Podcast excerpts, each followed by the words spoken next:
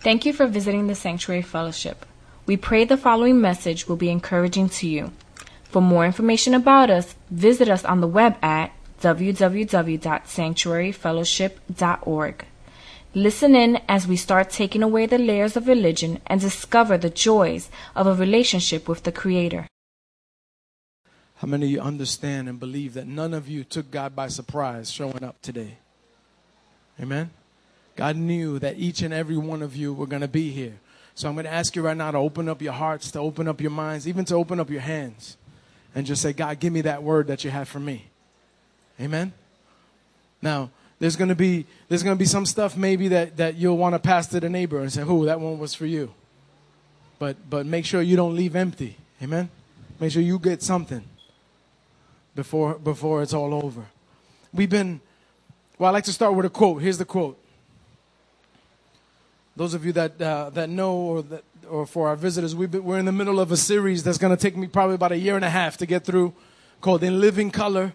And what it is is just a word study on the word worship from Genesis to Revelations. Because I believe it's that important and I believe it, it deserves that attention. That we just find out in every chapter, in every book, through every author, what God wants us to know about worship because worship is everything. Amen? And we were created to worship. Okay. Here's a quote Singing should be congregational but it should never be performed for the credit of the congregation. Oh, such remarkable singing. This place is quite renowned for its musical performances. This is a poor achievement.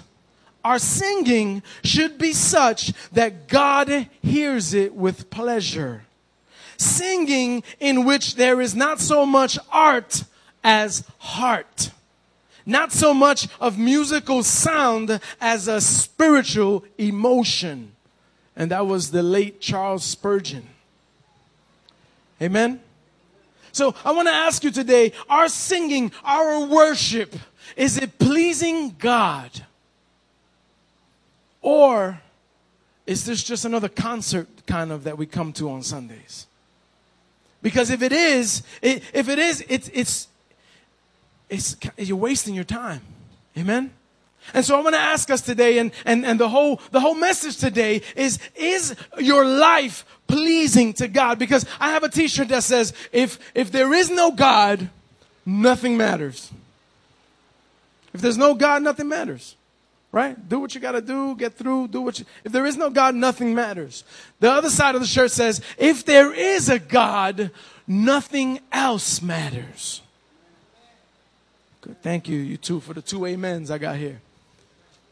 Where you got it, I'm going to give it to you. Cause Because I believe you live it, brother. So I'm going to give it to you. If there is no God, nothing matters. If there is a God, nothing else matters. I want to share with you a message today titled, Walk This Way. That was a song. Somebody thinking, Walk This Way. Yeah, I was going to play it, but I figured we had enough of that secular stuff already.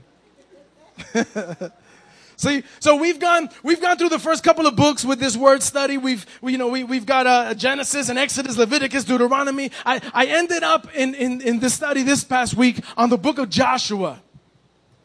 And, you know, everywhere the word worship popped up, it was a warning to worship the one true God. It was a warning not to worship anything else but God. And so we've learned already and, and if, if you want to hear the messages, you can check on sanctuaryfellowship.org and just download them for free and just listen to them or, or get CDs, see Benny, see Sal. But here's kind of the recap. We've seen that worship is sacrifice. That worship is trust. That worship is obedience. That it's more than just a song like we sung today. That it's more than coming to church. It's more than setting aside some time for church. It's more than reading. It's more than praying. It's more than one style of music. Amen. It's more than one art form. Amen. It's more than one instrument or method. It's more than any instrument. It's a poem and a paintbrush. It's a guitar and a drum cymbal. It's a song and a prayer. It's loud and it's soft, even silent sometimes. It's a story and a dance. It's a relationship and the way we treat it. It's eating and fasting. It's everything and, and anything that we do in love. We can't say this enough. Worship is a lifestyle, but I want to take it a little further today. Worship is more than just a lifestyle because we see in Joshua that it's not just a lifestyle. It's a lifestyle that's pleasing to God. Amen. You follow me so far? In, in our marriage ministry, something that's growing and, and it's been overwhelming, but in our marriage ministry, we say all the time, if it, if it isn't pleasing to your spouse, stop doing it.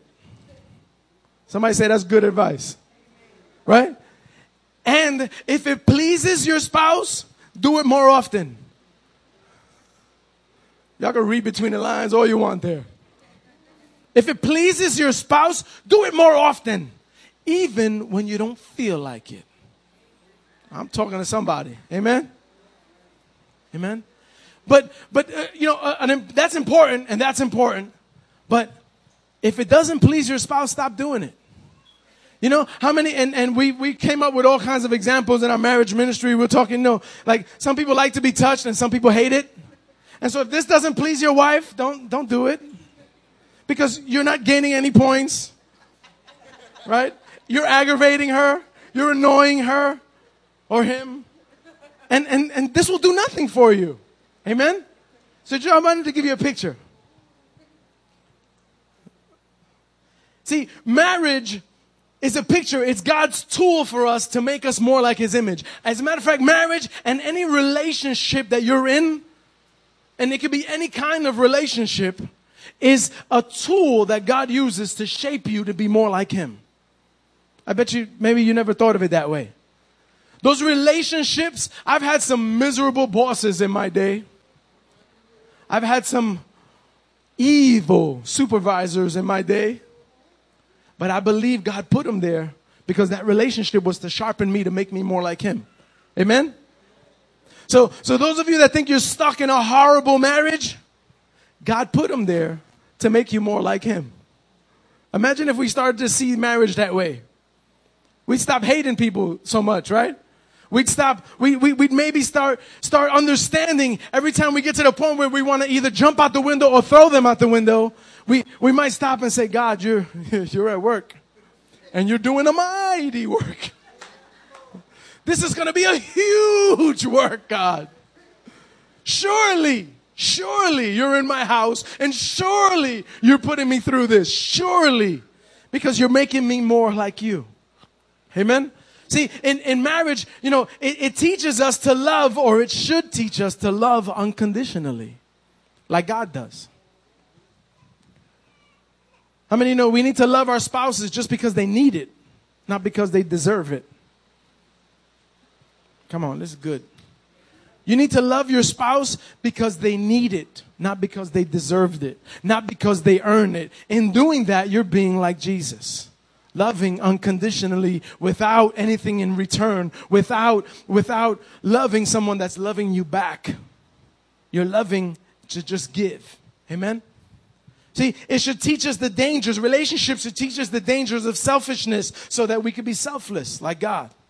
Relationships should teach us the joy of feeling accepted the way god accepts us.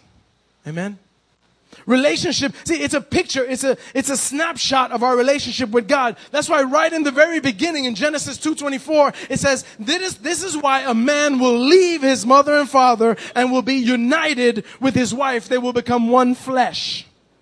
I want you to see that picture. It's a picture of your old life and your new life. You leave your mother and father and, and, and unite with your wife and become one flesh. You leave the old life and step into the new life. You get in, I want you to see that picture. You're stepping into the new life in Christ. Show me a marriage where the husband or, or the, where the spouse hasn't left the old life, and I'll show you a marriage that isn't built to last. Thank you. I needed that. Mm, I like that. Keep that. Keep that going.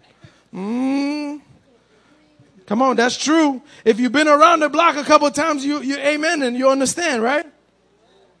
See, we leave what we were and we become united with Christ, one flesh. God dwells in us. Our bodies become the temple of the Holy Spirit. You can't just turn from a life that's ungodly unless you become united with a new life. And that's what I, what I want you to see. See, so many people try to leave bad habits. We try to leave the old behavior, but the problem with that is that we need to replace it with good habits. We need to replace it with a new behavior. Amen? Because if you just say, I'm gonna, I'm gonna stop smoking, then you know by in a couple of hours, you're buying a pack where you used to buy two. And so you justify it and say, well, you know, I'm down to one pack. That's good. And you know, as you get further, you're buying a loosie wherever you can. Just, just, well, I'm not buying packs anymore. I'm down to loosies. Yeah, but you're spending $46 on loosies, brother. You know, you know, you know what I'm saying? And you're still, you know, making it seem like it's all right. See, to, when you leave an old behavior, you gotta, we gotta have a new behavior. So what are you doing to replace it? We gotta leave and cleave. Amen? Come on. See, turning from a life that's ungodly is not enough unless you become united to God, unless you have a new life. I got a clip here. I don't want the papers to fly all over the place with the little fan that we put in today. See, and for, for any relationship to last, for it to grow, for it to be stronger, for it to be more fruitful, for it to bring joy and bring life, the two have to become one. Now, this is not a lesson on human sexuality, but read between the lines, right? The two must become one to bring forth life. Amen? Do I need to bring a dry erase board and draw pictures? The two become one to bring forth life. See, it's the same in our walk with God. No life comes forth unless the two become one. No, no life comes from, no joy comes forth unless the two become one and, and, and, and God says, walk this way. And so you walk this way, the way God's calling you to walk. When you walk this way, God says, then you're united with me, you're walking with me, then out of that union comes new life. Amen? And there's some new life that joined us today. We welcome you, Cassie. We're going to pray for the baby before we're done. Amen? Greet her, greet her, welcome her, welcome her. That's the baby and the young lady that we've been praying for, and God has brought us through, and here she is. Amen. So, so she understands that lesson. It's, it's the same in our walk with God. God says we, you know, we have to walk this way. The problem is that our culture has gotten so, and, and, and this is unbelievable, our culture has gotten so corrupt and so bad that even the same proponents that bring us the worst, the, the horrible junk that's out there, even, even those proponents have, have decided, man, we gotta have some positive stuff. Right? And so even the labels that bring you the worst, vile, wicked stuff are, are now having, there's positive hip hop. There's positive rock. There's, there's positive stuff because the, even our culture that's so corrupt says, man, we need some kind of positive because people are crazy. We're losing our minds. People are killing babies. People are killing, killing killing parents. People are just killing things. People are just doing the sick things to, to, to this and, and it's just getting more and more perverse. And so the world's answer to that is we just need some positive stuff. We need some positive rap and we need some positive rock music. Maybe that'll will balance it out. And if you go to Barnes and Noble or any of those, you'll see an entire section on positive thinking. The, the, the, you know, the power of positive thinking. Power pre, positive, positively to positive you thinking positively. You know, there's, there's a hundred books that you can buy and tapes that you can listen to to just be positive. But what, what is that? That's like a puppet. Isn't that like a joke? Let's just be positive. Isn't that like the fakest thing you ever heard? Let's be positive. We'll do, we'll live any way we want to live. We'll do anything we want to do, but let's be positive about it. Amen?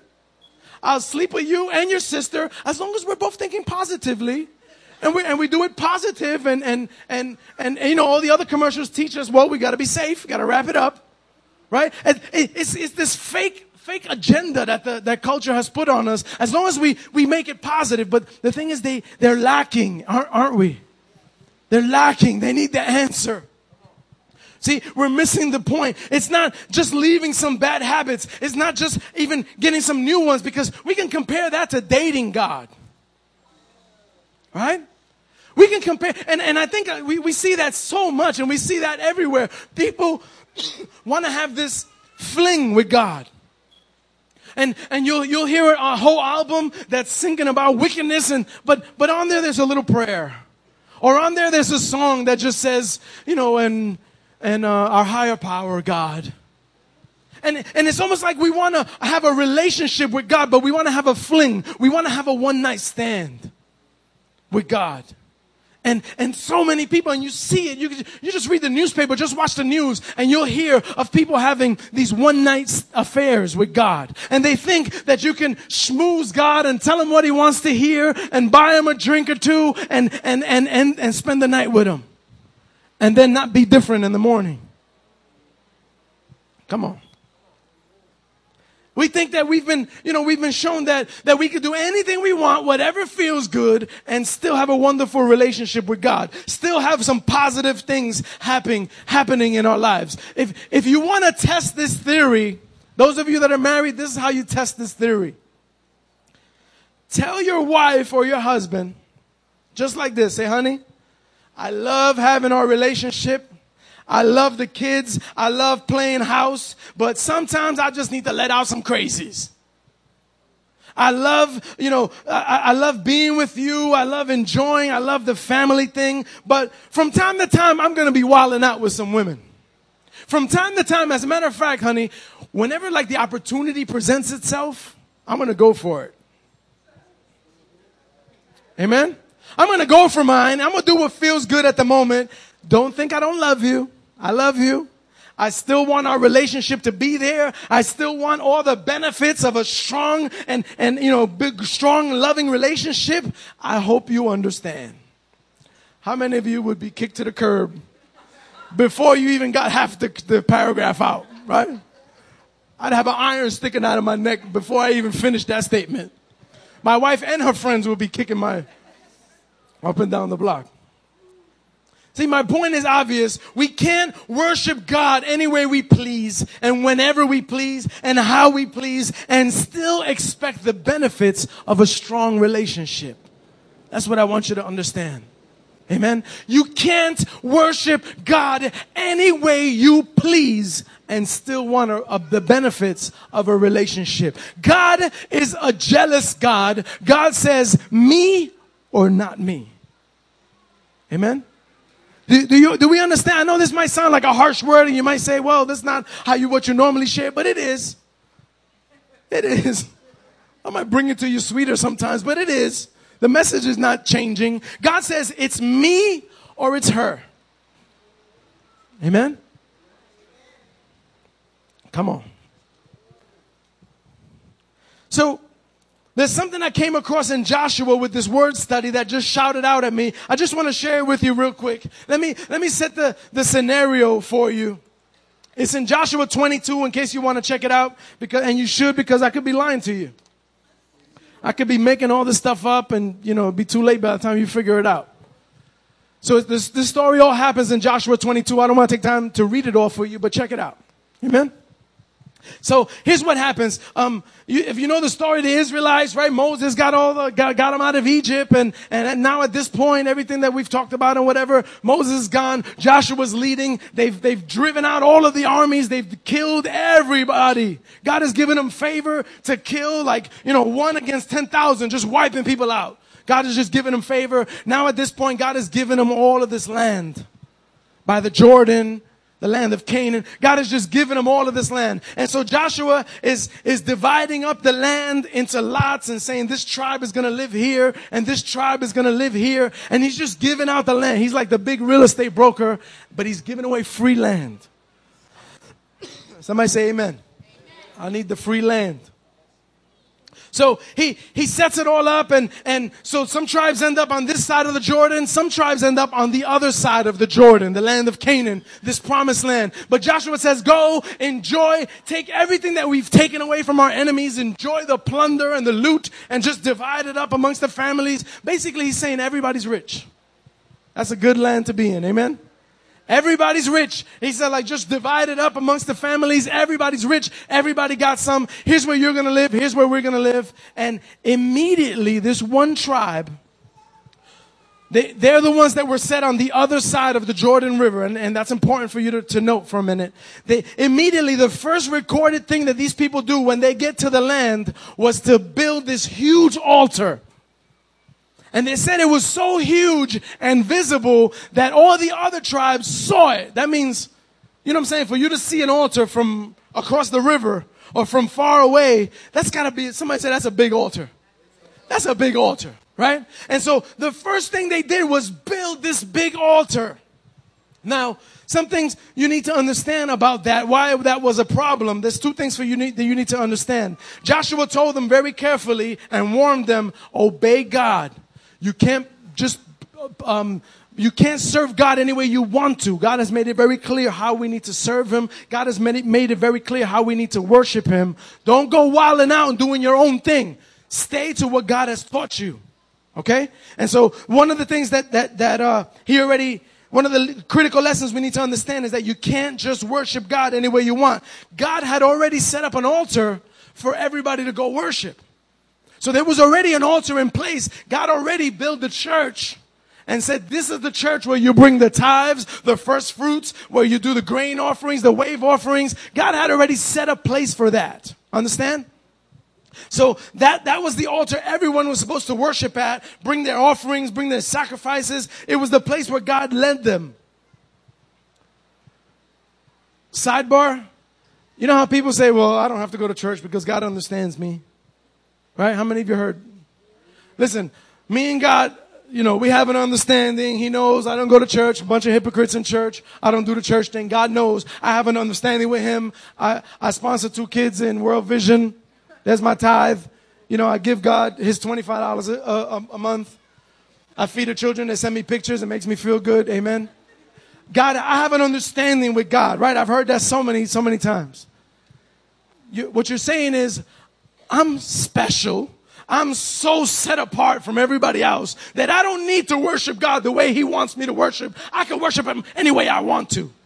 And that's just secular. You understand?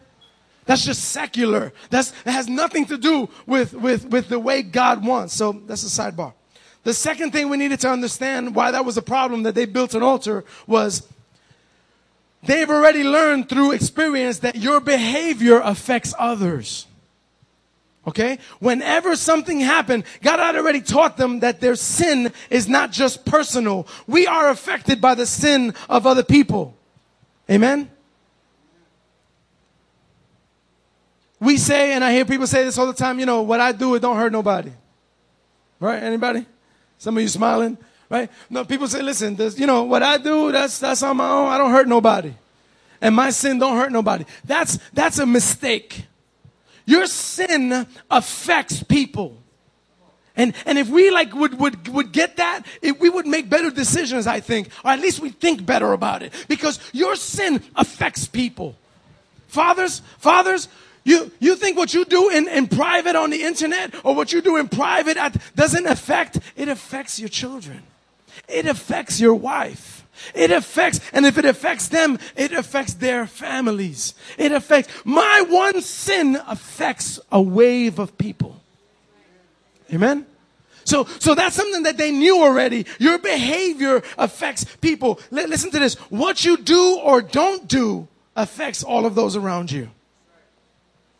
If you're one of those that say, I don't, you know, you're one of those dads that say, I don't need to go to church. God knows my heart. I send my kids to church. I pick them up at church. I make sure they're there three days a week. I don't, me and God, you know, I send, I send the kids money. I give them money to give. That's all the pastor wants anyway. Right? I give each kid $2 to throw in the tithing. Everything's good. Right? And you affect, you affect your whole, because what you're saying to the kids is that's not important. And what you're saying to your little boys is when I grow up and be like daddy, all I have to do is make sure my kids are in some kind of positive program. Amen? I don't, I don't need to, you know, I'm a man. I need to do what my dad did. My dad worked. He was out there. We don't know what he did half the time, but that's a man's business. Right? Because men do what men gotta do. And it's a, and we, we, we teach this without knowing our sin affects everybody. Somebody say amen. amen. Oh, that was good. So, okay, so, so those are the th- things that we need to know why that was a problem because they, they, everybody else is seeing them build this altar and, and everybody else is going, oh God, they're not supposed to do that. They're supposed to worship at the altar that we all go to worship on. And then everybody else's second thought was selfish. Oh God, we're all going to get punished for what they do. Because God has always punished us for, for what the Israelites do as a whole. Right? You, you guys can read stories where one person stole something and everybody got punished.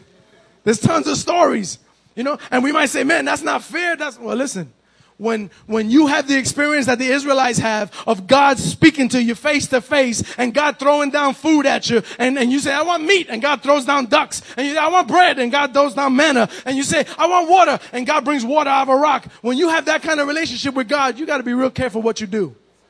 To whom much is given, much is expected. Amen? So, so, you know, we can say God's unfair, but no, no. God says, in, in one instance, He said, I want you to, to destroy that enemy because I've given you that land, but don't take any of their stuff. If God tells you don't take any of their stuff, it's because He has better stuff for you. Oh, come on. Amen? You're talking about plundering an entire city that has gold and silver and diamonds and jewels, and God says, don't take any of it. I'm giving you the land, don't take any of that stuff. And of course, you know that one story. One knucklehead, Achan, one knucklehead, he said, but I saw the diamonds and I saw two bars of gold and I saw, and so he takes it and he hides it. He buries it under his tent. Like for what? What are you going to spend it on? That's what I'm thinking. What, he going to go to the Walmart and go, what's he going to buy? He going to buy an extra camel or put some rims on the camel? What's he going to do? What's he going to do with that extra? That's what I always wonder. But anyway, because he did that, God started sending a plague and like somebody in this section stole something, so everybody started dying, dying, dying, dying, dying until somebody interceded and said, no, it was him. And they stopped. It's okay. Well, come on, Candace, get the goal out. Stop it. And even then, what happened in that story? Achan and his whole family were killed. So his sin not only cost him, his children were killed, his wife killed, his relatives, everyone in his tent killed. Can you imagine if we saw sin that way? If we saw every ungodly choice that it would affect my kids and my kids' kids and my wife and her sister and her family because of my selfishness, we would probably think differently. Amen? All right, let's move on. So, when they heard, you know, and they saw that whole thing, it says the whole congregation gathered and they intended to wage war. They were going to kill this tribe. They said, we are not going out for your selfish attitude. We're going to wipe you guys out. So they intended to wipe them out. They, and, and they sent one priest and one leader from each tribe. So imagine these 11 men walking over to the, to the land, to the land to, to meet these guys. 11 men that, that are just heart, in their hearts are saying, you're not gonna kill my family. You are not gonna, my wife and kids and, and, and everything of that is in their heads. My wife and kids are not gonna suffer for your selfishness. You wanna build an altar, we're gonna kill you on that altar. We're gonna smash that thing down. These 11 men came to confront them and, and here's what they said in Joshua 22, 16 all of the Lord's congregation is asking, what is this faithless act that you've committed against the God of Israel? Today, you've turned away from following the Lord by building an altar for yourselves. Today, you've rebelled against the Lord. Does the sin that we committed at Peor mean anything to you anymore? Didn't we cleanse ourselves from it? Because of that sin, there was a plague on the Lord's congregation. This had happened before. You've turned away from following the Lord. Today you rebel against the Lord and tomorrow he'll be angry with the whole congregation of Israel. If your land is unclean, then come over to our land. The Lord's tent is standing there. Take some property from amongst us for yourselves. Don't rebel against the Lord or against us by building an altar for yourselves in addition to the altar of the Lord our God. Didn't Achan, son of Zerah, act faithlessly with the things claimed by God? Didn't the Lord become angry with the whole congregation? Achan wasn't the only one who died because of his sin. So we understand from this, with this confrontation, that, that we cannot worship God any way we please. We cannot justify a manner of worship just because we like it. First and always, our lifestyles must be pleasing to God. We must worship Him in spirit and in truth, the Word of God says. Amen? So he, he, he tells them, isn't the iniquity of Peor, wasn't that enough for us? You know what happened at Peor? Let me tell you what happened at Peor. Israel's men had sex with the Moabite women And, bec- and through that union, they became one flesh. And so they started giving themselves over to the worship of all of the Moabite gods. In judgment, God sent a plague that killed 24,000 people. Sidebar. Sex outside of God's plans will always detour your worship. Sex outside of God's plan will always detour your worship. Listen, before anyone can worship God, there must be some places he will no longer willing to worship. He said, they're going to be angry at the whole congregation. And Phineas, the leader there, he said he, he knew that the sin of the tribes would affect the whole nation. He knew that nobody really sins upon themselves. Now, now here's cool. This is the end, I promise. The response. Because I might have led you to believe that these people were wrong, but they weren't wrong. But everybody, mis- it was a misunderstanding. How many know that happens in church a lot? And it happens among church people misunderstandings, right? We, we think we see what we see and we think it's something and, and so we jump on it and we attack it and, and sometimes, you know, it, it, it's a misunderstanding, right? So we need to learn some things from this real quick. Here's the response in Joshua 22, 22. They said, guys, the Lord is the one true God. And he repeats it. The Lord is the one true God. He knows, so let Israel know. If our act is rebellious or unfaithful to the Lord, then don't spare us today. If we built an altar with the intention of no longer following him, and if we built it for making burnt offerings and grain offerings, then let the Lord punish us. 24. We were worried because of the situation we're in. This is so cool. Listen. We thought that sometime in the future, your children might say to our children, what relationship do you have with the Lord God of Israel? The Lord has made the Jordan River a division between us. And so between the descendants. And so you have no connection with the Lord. So your descendants would stop our descendants from worshiping the Lord. So we said, let's build an altar for ourselves. If it will not be for burnt offerings or sacrifices, it will stand as a witness between us for generations to come. It will stand as a witness that we may worship in the presence of the Lord and with fellowship offerings. See, their work was rock solid. They weren't trying to build another altar and be, and be, um, in disobedience. All they wanted to do was set up a reminder so that people on both sides will know that on both sides of this Jordan, we serve the one true God. They were scared that later down the line, the kids, the next generation of those people on that side would say to the kids on this side, what business do you have with our God? God has divided us by the Jordan. You're, you're from the wrong side of the tracks. You're from the ghetto. You're not from the uppity part of town. You're not the, the right kind of people. You're not the, the people that we're used to worshiping God. You're from the other side. And so they were scared that down the line, their descendants won't be able to worship and that that would be robbed from their children. It's our kids we're worried about. They said, what will happen with the next generation if they're told that because of where they're from, they have no access to God? You know what the land of Canaan, Canaan stands for? The lowlands. Come on. They were scared that they were, would be told, their kids would be told, you're from the lowlands. You have no business worshiping God. And that God would be robbed from them.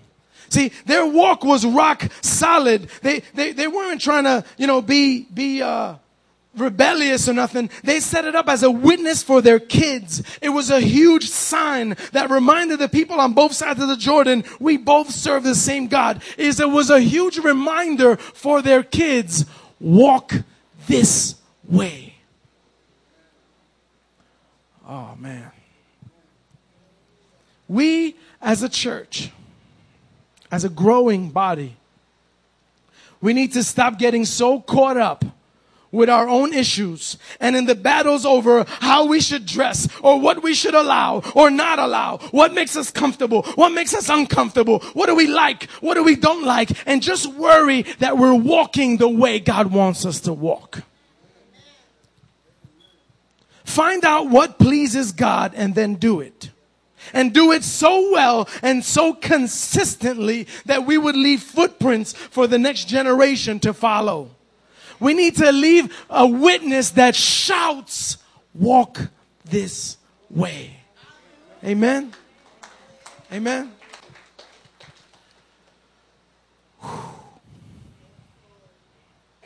Can you imagine if we were just so concerned about our next generation? We wouldn't have time for the issues that we have with each other. We wouldn't have time. There, there would be no hypocrites in church because the hypocrites would have bounced a long time ago. There would only be people that are saying, you know what? I'm here because I got to get it right, because I want to be in right relationship with God, because I want to build this thing the right way, because I want, to walk in His favor, because I want to walk in His way, because I want joy and life to come from this union. And I'm here because I want my children and my children's children to walk this way. I don't want my kids to walk the way I walked. I don't want my kids to make the mistakes that I made. I don't want my kids to have to learn the hard way. I don't want my kids to have to figure things out. I want them to be this huge sign that says, walk this way. Amen. There's so many other things we need to learn from this passage. There's like 600 messages in this. Like when we're misunderstood, our first refuge is God.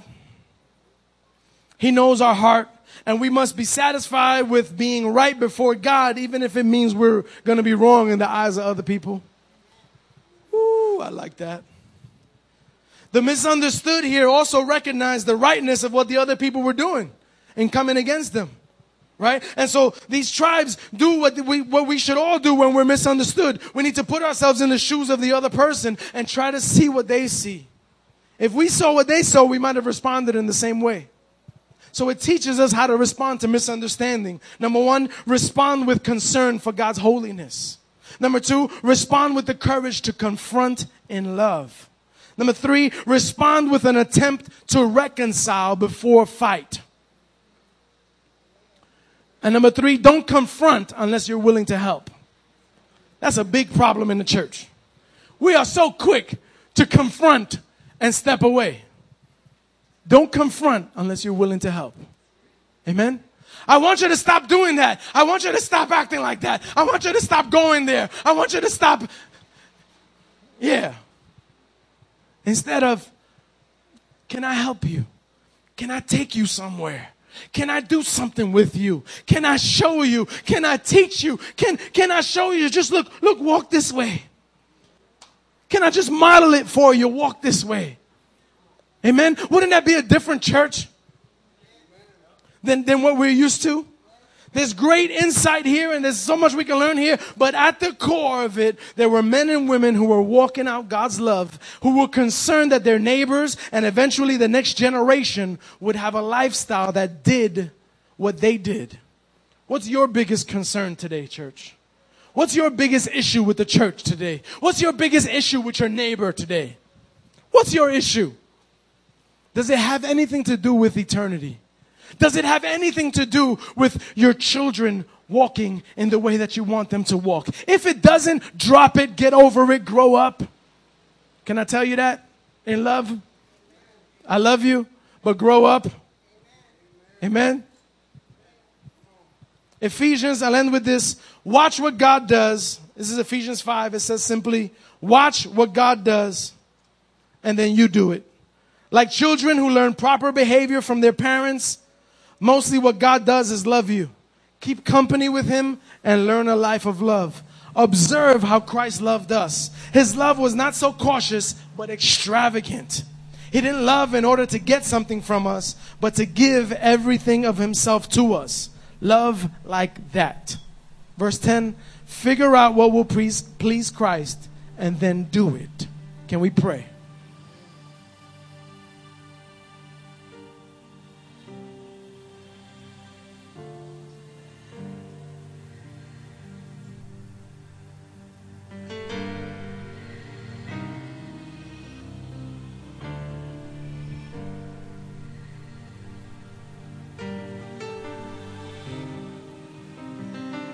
This time, we would just like to ask the family of Cassie to come up, the newborn baby. Oh, Cassie's the mom, sorry.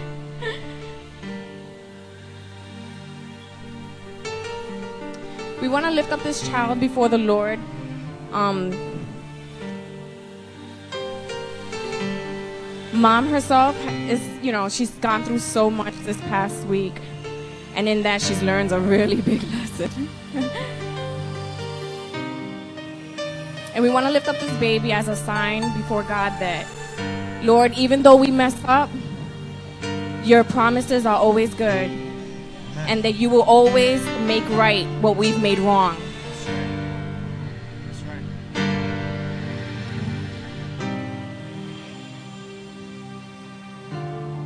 So we don't promote.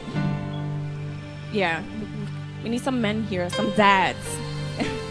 some dads, some spiritual dads.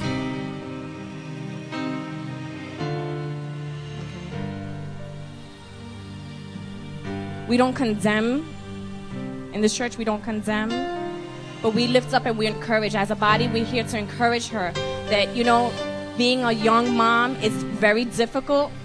Even as a mom, as 20 years old or 25 years old, whatever, it's always going to be very difficult. But for her, it's going to be really difficult. So we're here as a sign to show you, Cassie, that we are going to support you.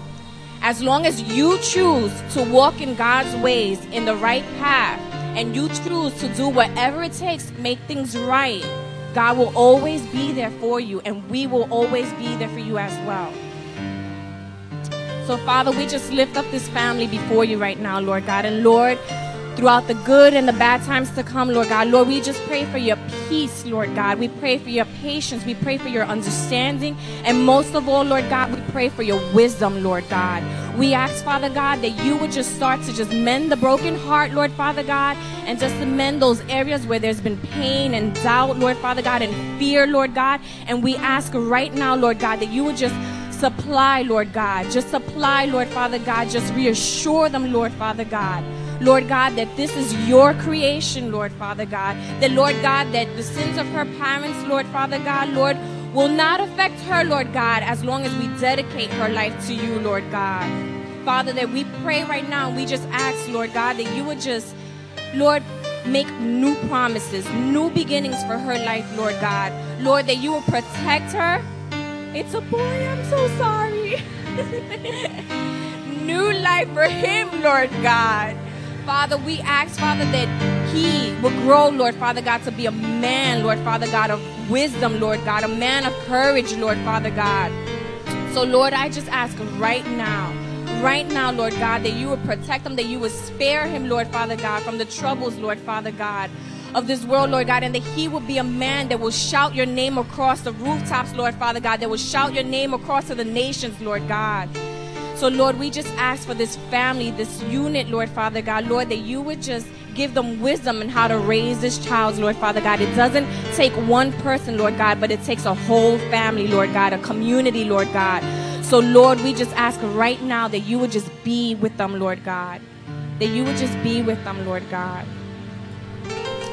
Father, we thank you, Lord God. We thank you for this day, Lord God. We thank you, Lord, that even as a body right here, Lord God, we promise, Lord God, to do whatever we can the best way that we know how, Lord Father God, to encourage our families, Lord Father God, to encourage our people, Lord God. Lord, we lift up our children before you, Lord God, and we ask, Lord God, that our children will be blessed, Lord Father God. Lord Father God, that our children will be spared, Lord Father God, from the things of this world, Lord God.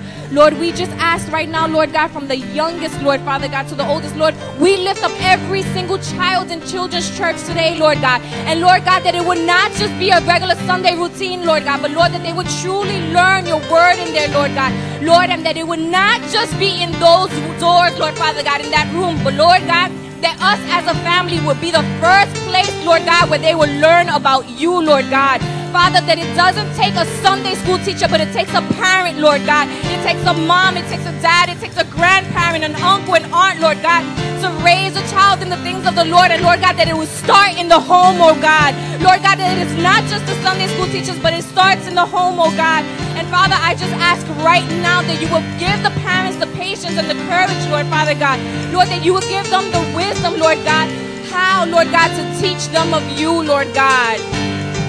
So, Father, we just thank you for today, Lord God, and we ask, Lord God, for your blessings, Lord God, your blessings upon his life, Lord God, upon all of our children's lives, Lord God, right now.